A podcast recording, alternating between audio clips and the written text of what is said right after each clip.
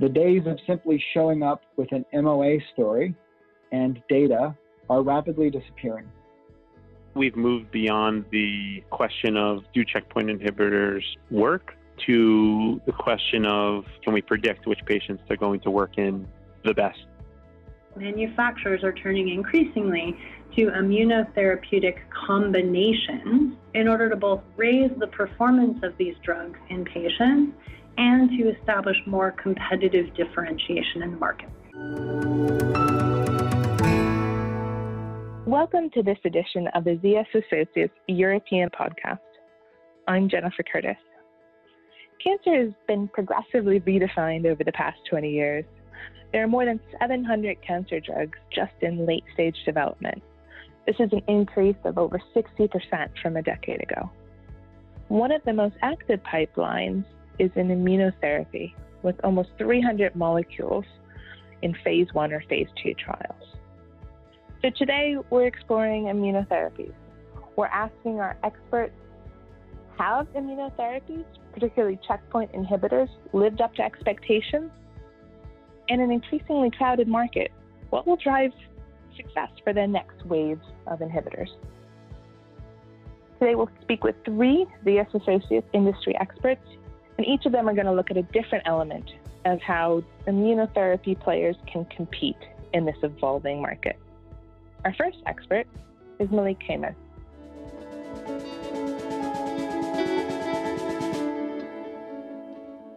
Hi, I'm Malik Kamen. I'm the head of ZS's European Oncology Capability Center, and I'm based out of Zurich.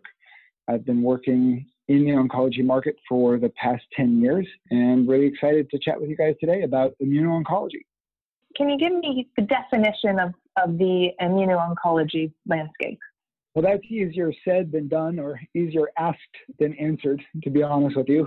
Immuno-oncology is something that's been around for a very long time. It certainly predates a lot of the stuff that most people are thinking about today when we think of immuno-oncology, but it's become a, a part of our lexicon, and it's become a, an incredibly exciting part of cancer therapy in the last five years, in particular because of a class of drugs referred to as checkpoint inhibitors. So that would that would include both C T L A four as well as P D one, P D L one inhibitors. Of course, it doesn't stop there, and there's also been a tremendous amount of innovation around adoptive cell transfer, the most uh, most popular, or at least the most well-known so far, being C A R T, uh, and there's been an incredible amount of investment in that area as well. But that also includes things like uh, tumor-infiltrating lymphocytes uh, and some other really interesting techniques that are coming down the pipe. And maybe kind of thinking about the checkpoint inhibitors, what are the, the broad categories of those, and, and what's the difference between them? Because I know they're often misunderstood. Checkpoint inhibitors essentially are a class of drugs that are taking the brakes off of T cells and uh, allowing them to um, more effectively attack cancer cells. Uh, there's two different forms of this. As I've mentioned before, C T L A four uh, was the very first checkpoint inhibitor to come to market. Of course, B M S led the way. Ipilimumab, that's one class. The other class are the P D one, P D L one inhibitors, which are playing with a slightly different protein, but again on T cells, and really turning off uh, their, uh, their natural brakes. So, Malik, I just want to touch on one of the, the things that you just mentioned, particularly around B M S and the ipilimumab experience. Can you tell me a little bit more about how they effectively created a class? Well, it, it's a really exciting story that we probably don't want to get too into the weeds on here, but it centers around this concept of pseudo-progression. And Uh, ipilimumab almost didn't make it to market because at the time we had such a, a beginner's understanding of immunotherapies that we weren't really sure what to do with these patients. So in, in the early trials associated with ipilimumab, we weren't classifying pseudoprogression the right way. And, and the reason that's important is because in classic assessments of whether or not the tumor has responded, if the tumor grows beyond a certain point, then you are said to have progressive disease, as opposed to stable disease or a partial response or a complete response. Um, and it's only that B M S uh, cleverly realized that patients who they had tagged with progressive disease were actually still alive many, many months later, that they went back to the F D A and they filed a special protocol amendment in order to change their endpoint such that they could include those patients who still had this survival as being patients who had responded to the drug. And had we not had that change, I don't know if ipilimumab ever would have made it to market. BMS's commitment and the investigators' commitment to that drug and to those patients is the entire reason why we have P D one and P D L one inhibitors today. How has immuno-oncology really changed the landscape of, of who are viable competitors in oncology? It's turned it upside down, to be frank with you. We have a number of different players in the market now who were not traditionally considered incumbents within oncology, who are now doing incredibly, incredibly well. The most obvious company there is Merck with Keytruda, who was a, a later entrant into the, the P D one, P D L one market, and who now has uh, arguably the, the runaway blockbuster within that class of drugs.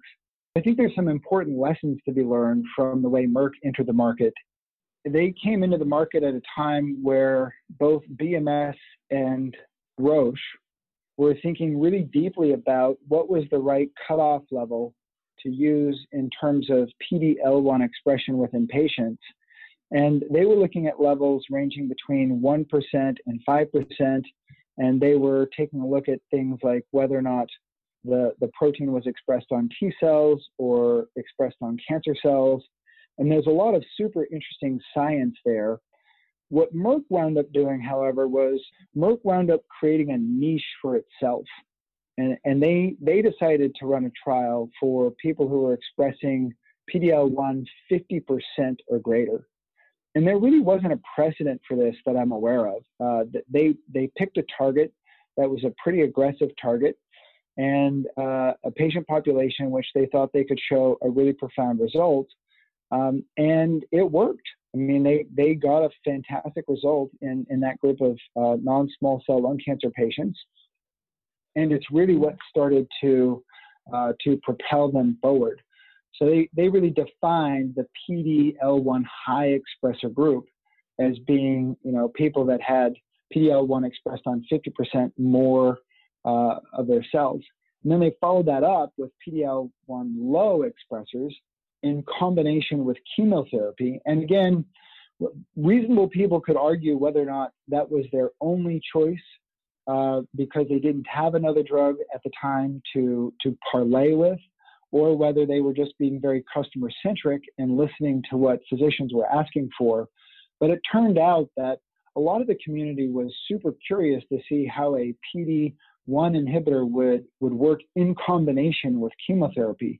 Despite being a non-traditional oncology company, despite being late to market, uh, Merck really catapulted itself into a leadership position very quickly, Uh, by taking, in my mind, what was a clear differentiation strategy within the clinical trials that it ran. It picked specific patient populations that it wanted to win in. It generated the evidence to prove that it was best there, uh, and, and really sort of um, leapfrogged its way uh, into, into the number one position. We've talked about the big players, so obviously we have the the big five pharma, each have their own um, immunotherapy checkpoint. Um, we also have then kind of the rest of Big Pharma that's dipping their toes into it as well. And then we have emerging biotech. So this space is incredibly crowded. You know, seen a lot of press um, about the amount of money and investment that's going in such a crowded space. What advice do you have for pharmaceutical companies that are in the space or looking to get into it? So the advice that I have is that if you are not a first-to-market player already defending a certain space within the market, then really, really be clear about how you're going to enter any one of the histologies that you're thinking about entering. The days of simply showing up with an M O A story and data are rapidly disappearing. In fact, for some time now, the immunotherapy market has seemed to be relatively insensitive to data-based arguments. In our work with clients, we've been noticing that physicians have really poor recall of the data that's associated with individual molecules within the diseases. And even when they do remember the data, they are as frequently misassociating that with the wrong molecule as they are getting it right. So physicians are really, really overwhelmed with the data. If you think you're going to show up with an M O A and a data story and win the market, you're sadly mistaken. Do think about the patient subtypes that you're going to go after. Do think about a sequencing strategy for how you can maximize all of the patients within your indication statement. So those are, those are for the manufacturers that are trying to break into this market. For the manufacturers that are already in the market, I think the, the interesting question next is, how do we continue to leverage the immune system? And, is it, and are checkpoint inhibitors enough? There's a number of different interesting areas of research that are, that are really exciting, that are really well worth exploring. And, and some of the manufacturers have been much more active in that space than others, in terms of trying to figure out, well, where do we go next? Checkpoint inhibition is just one way to work with the immune system.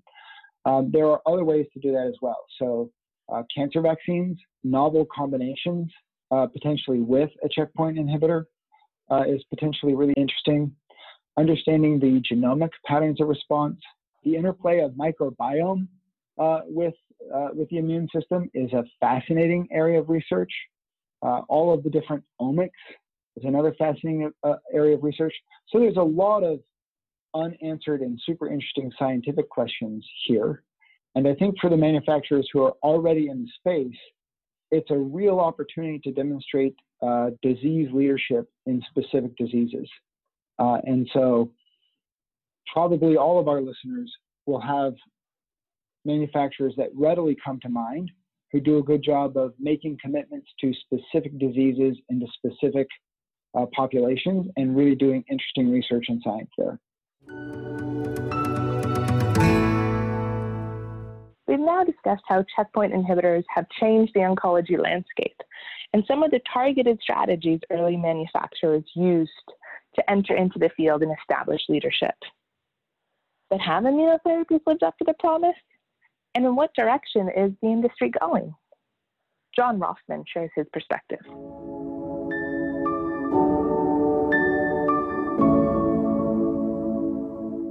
Yeah, hi.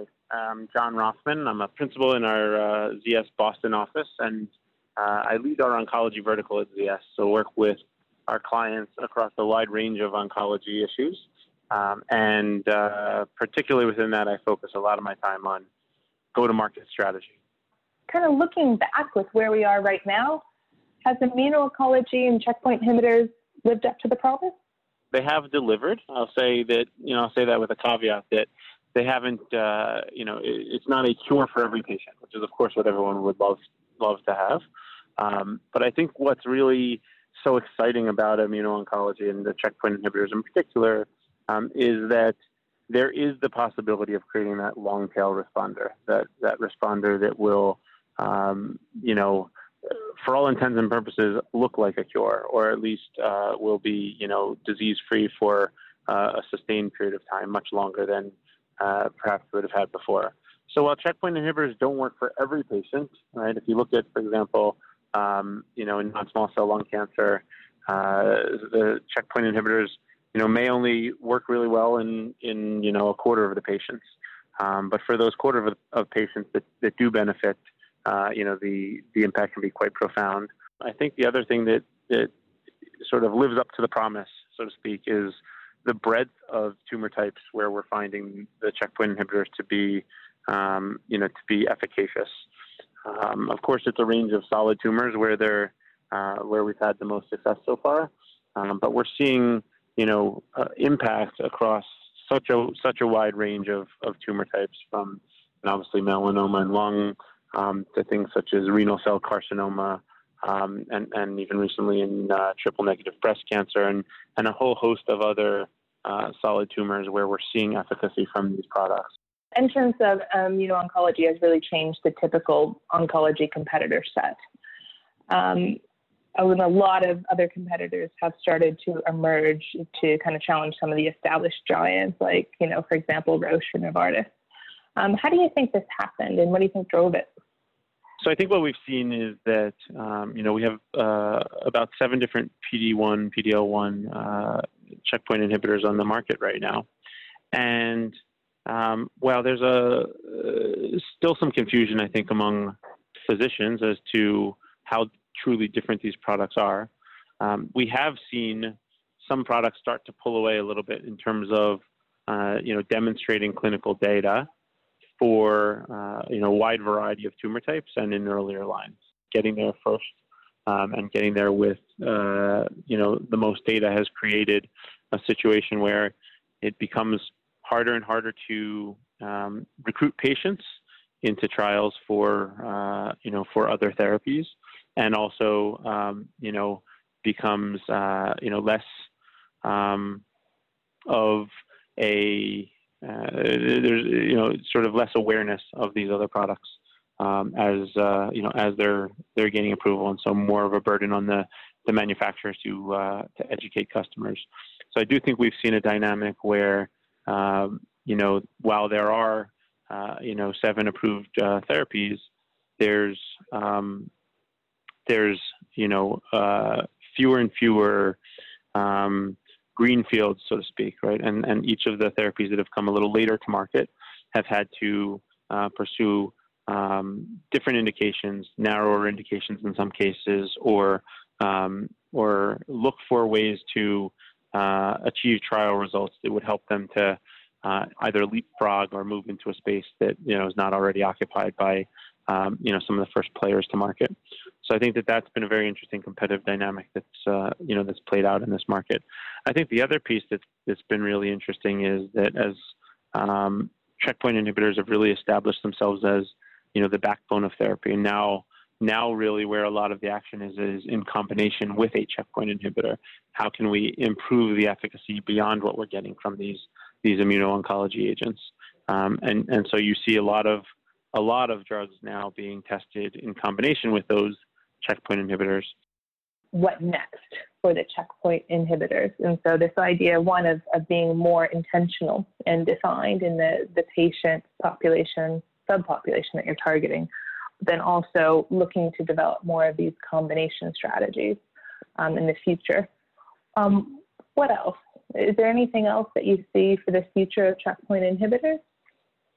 Well, I think that we've moved beyond the um, question of do checkpoint inhibitors work um, to the question of which patients, and can we predict which patients they're going to work in uh, the best or the most.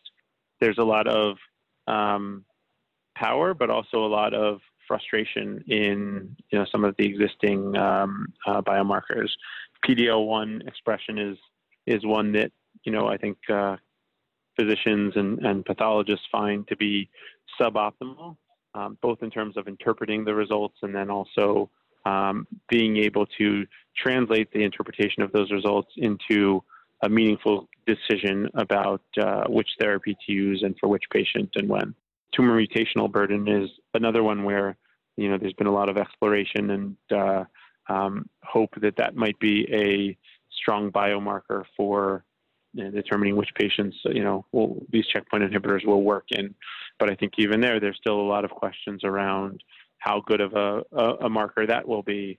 And uh, is it the total, you know, tumor burden, or are there specific mutations um, that uh, that matter more than others? I think that is is still something that is is being explored with checkpoint inhibitors that are going to be used increasingly in combination with other novel therapies. Um, which together will carry a very hefty price tag. You know, I think there's a lot of interest in figuring out exactly and, you know, more precisely when therapies are going to work. You know, discussed a lot of different points. I guess if you had to synthesize it down to kind of the two or three key ideas that you would advise pharmaceutical clients looking to play in this space in the future, what would they be? Yeah, so I think that if we look, if, if we really fast forward a few years and we think about a world where um, perhaps we have, you know, uh, ten, eleven, twelve, even more, you know, checkpoint inhibitors that, that are approved and on the market. Um, you know, while we've seen clinical differentiation, uh, you know, play out so far, I think that there's, you know, still potential that uh, this becomes uh, a market, if it's not already, uh, a market where um, the, the brands are looked at as as commodities, right, where checkpoint inhibitors are more or less interchangeable in customers' minds. And so I think about how do you win in a marketplace like that? And, and one of the things, at least, that we've seen from looking at other industries is that um, it really, uh, you know, becomes about creating a platform rather than the product as the, um, you know, the brand or the, the, uh, the therapy as the product, really becoming the, the platform as the product. And what I mean by that is, uh, um, you know, will we see uh, companies, um, you know, significantly reduce the cost of their checkpoint inhibitors or maybe even give away their checkpoint inhibitors, um, you know, for the purposes of expanding the network of therapies with which they're being uh, tested in, in, you know, uh, in combination, um, or with the intent of expanding the pool of patients that uh, are and or providers that are relying on, you know, their therapy as the backbone uh, checkpoint inhibitor for everything that they're doing. So you could envision a world, um, uh, you know, similar to what we've seen with, you know, in, in outside of pharma with companies like, you know, Amazon dot com, for example, where um, they've, you know, established a paradigm and um, probably in many cases, you know, given away uh, products or services at at a cost that was hard to compete or at a speed that was hard to compete um, for for other players.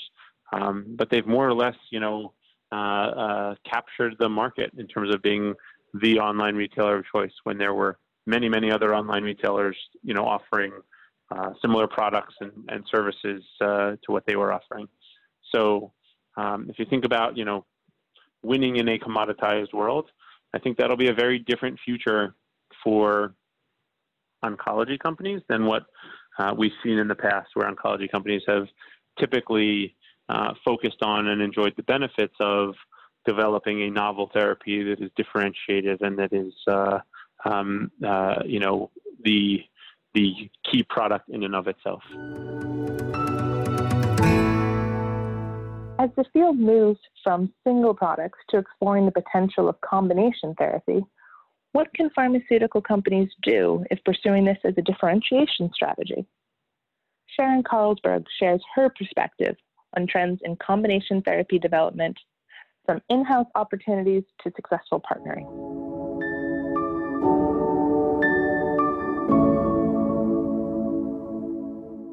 My name is Sharon Carlsberg. I'm a principal with Z S. I've been with our organization for fifteen years, and more importantly, I've been what I call an oncology aficionado for over twenty-five years um, worth of work in the industry, spanning diagnostics and therapeutics.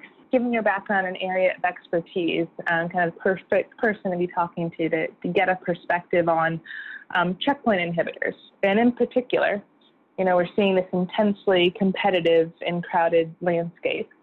Uh, we're now starting to see the shift towards partnering and collaboration as a way to, to differentiate. Um, what are your thoughts on that? Yeah, I think one of the striking things, if we look across oncology, one of the striking things about the checkpoint inhibitor market is that there are, you know, I think at last count, at least six commercial assets that are approved for use. Um, if you look at clinical development, there's something like two thousand ongoing clinical trials with P D one and P D L one inhibitors, and there's something like three hundred more clinical trials that are ongoing with medicines that have not yet reached the market. So obviously we're talking about an incredibly crowded and competitive marketplace, both in terms of competition for patients in trials, as well as for um, commercial dominance in a market with so many different treatment options within the same therapeutic category and the same mechanism of action.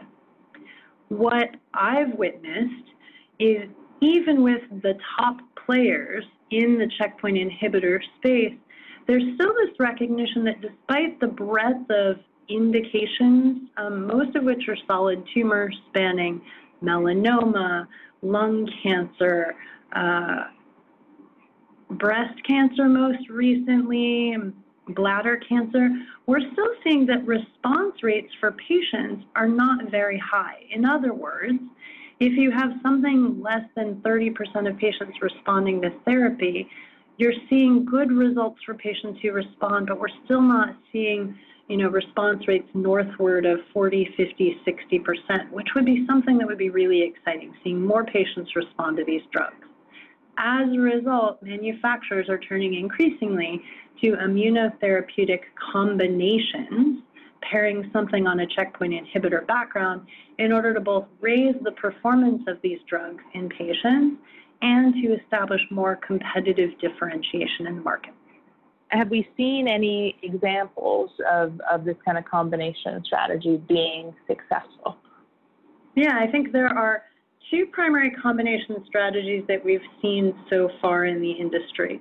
One is in-house combination strategy. So most notably, you think about a company like a B M S, which has Opdivo, combining with another one of its own internal assets, in this case Yervoy or Ipilimumab, and the combination of the checkpoint inhibitor um, Opdivo with a C T L A four inhibitor Yervoy has demonstrated a significant benefit to patients. Most recently, we've, or originally this was done in advanced melanoma, metastatic melanoma, where the combination of Opdivo-Yervoy was approved and is currently marketed for the treatment of melanoma. And in those patients who can tolerate the very strong effects of this combination regimen, those patients have higher response rates, much higher overall survival, and significant improvements in their disease outcomes.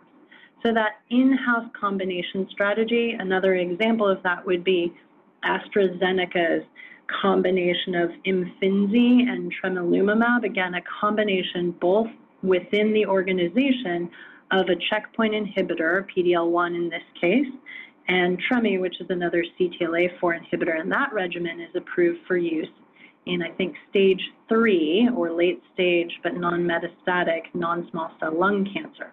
Two companies, two combination regimens, both immunotherapy and entirely owned and developed within those organizations.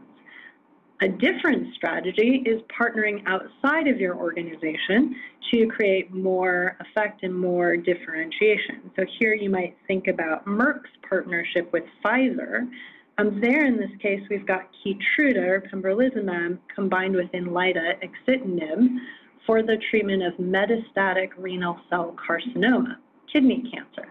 There's an interesting combination where, again, trying to boost responses and survival for kidney cancer patients requires moving outside of Merck's organization, partnering with another oncology developer, and bringing to market, again, an approved solution, which is boosting survival outcomes for patients. The in-house strategies that you talked about, um, I assume uh, a success factor in that is you need a certain amount of scale and size in order to be able to do that, along with an existing pipeline. Um, are there any other kind of success drivers or critical success factors that would dictate a company moving more towards the in-house versus looking to, to do the more partnering approach? To your point about success factors is, you know, Roche Genentech has an anti-P D L one therapy, a checkpoint inhibitor called Tecentriq, which they've tried pairing with different um, molecules in-house, with Avastin, with Cotelic, with other molecules. But one of the limitations is the market uptake and adoption of the backbone checkpoint inhibitor, Tecentriq, which I think makes it challenging. You've got to show a very significant boost in overall survival to demonstrate the rationale for, say, an in-house combo with Tecentriq compared to something like an Opdivo combination, where those drugs are showing um, both strong efficacy and have broad market adoption. So in addition to company scale, I think you have to look at the success factor of the checkpoint inhibitor itself to evaluate the likely success of going it alone with an in-house combo. Merck provides a really interesting counterpoint to the B M S example. If you look at what Merck has done with Keytruda, beyond the renal cell combination, Merck has very broadly, I think, allowed access to Keytruda, pembrolizumab, for companies and investigators beyond Merck's own research team so that there's this broad access to Keytruda, allowing investigators to look at different combination strategies in a whole wide range of tumor types, and thereby bringing the data back to the company to find out which combination strategies might be most productive. It's an interesting counterpoint of in-house versus partnership or broad access to a checkpoint inhibitor to build the market. Given, given the success that we have seen with the Keytruda example, what do you think remains kind of the, the main challenge or barrier for more companies looking to pursue outside an in-house strategy? So there's two things um, at a minimum. One is when you partner outside of your company, there's a whole lot more you have to negotiate with a partner. From the commercial side, how are you going to co-promote? How are you going to ensure access to customers?